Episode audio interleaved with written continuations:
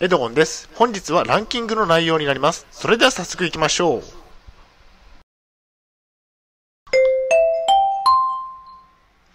はい、HCAP チャンネルにようこそ。本日の内容ですが、閉鎖病棟きついことランキングトップ5ということでお送りしたいと思います。え前提条件がありまして、私が体験した閉鎖病棟で主観的なランキングです。統合失調症で3年間も精神病院に入院をしていました。大変申し訳ないのですが、ポッドキャストの方は写真が見れないのでご了承ください。閉鎖病棟きついこと第5位は、お買い物ができないということです。えー閉鎖病棟なので、お買い物には行ったことがありませんでした。一部安定している方は時間になるとお買い物に行ける行けました。お菓子を食べている人を見て羨ましかったですね。お金が全くなかったです。主治医の許可がなくお買い物には行けませんでした。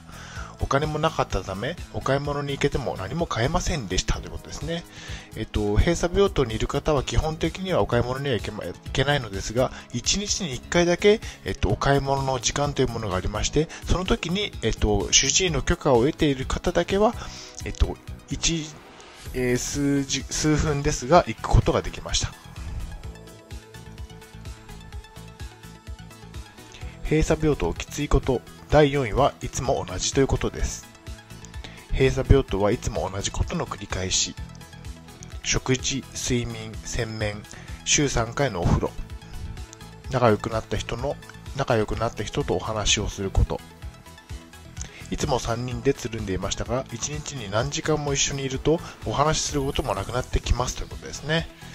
まあそうですね、えっと、閉鎖病棟はいつも同じことの繰り返しということで、えっと、まあ退屈と いったところですね。基本的には暇で暇でしょうがなかったですね。えー閉鎖病棟きついこと第3位は、えーすることがないということです。閉鎖病棟なので、えー何もできません、えーテレビを見るか新聞を読むか、昼寝をしてすやり過ごす。お話をしたり、将棋をしたりしていました。え基本的には暇ですね。何もすることはありませんということで、まあそうですね、えーっと、閉鎖病棟なので外出することもできないですし、もうずっと、えーっと、病室にいるか、えーっと、ホールに行って、えっと、テレビを見るか、あとはお話をするか、それくらいしかやることがなかったですね。まあ3人でつるんでいたので、まあ、えお話し相手はいたので、えまあ恵まれて、恵まれていたのではないかなと思ってます。え閉鎖病棟きついこと第2位は、えパソコン、スマホがないということです。えーっと、パソコンとスマホが、え禁止になっておりました。え音楽プレイヤーだけは OK だったんですね。今の時代ネット環境がないことが苦痛でした。音楽、動画、SNS、ニュースなどやりたかったですね。閉鎖病棟にはもう入りたくありませんね。パソコンとスマホくらい OK にしてもらいたかったですということですね。まあそうですね。えっと、パソコンとスマホができないのが一番苦痛だったですね。まあ2ヶ月間だけ我慢すればよかっただけだったので、まあでも入院した時は2ヶ月間と決まっているわけではないので、いつまでこの状況が続くんだろうという、えっと、不安はありましたね。えー閉鎖病棟きついこと第1位は、出られないということですね。閉鎖病棟なので出られません。ずっと監禁状態ですね。えー症状が良くなるまでの辛抱ということですね。安静にして回復を待つと。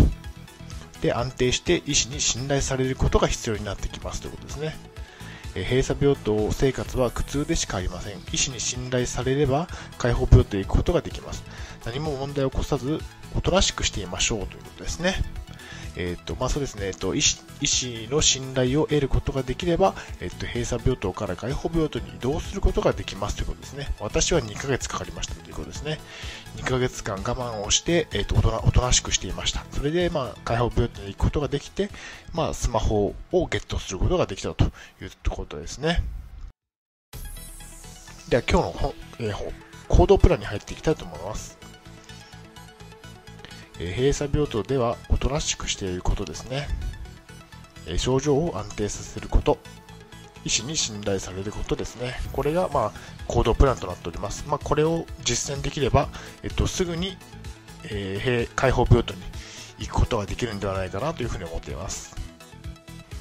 え、本日の振り返りに入っていきたいと思います。本日は、えー、閉鎖病棟きついことランキングトップ5をお送りしました。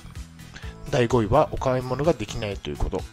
第4位はいつも同じということ。第3位はすることがないということ。第2位はパソコンスマホがないということ。第1位は出られないでした。最後に終わりにです。最後までご覧いただきありがとうございます。ブログ HCAP を2年間運営しています。Twitter もやっています。チャンネル登録といいねボタンを押していただけると嬉しいです。また次の動画、ポッドキャストでお会いしましょう。病気の方は無理をなさらずお過ごしください。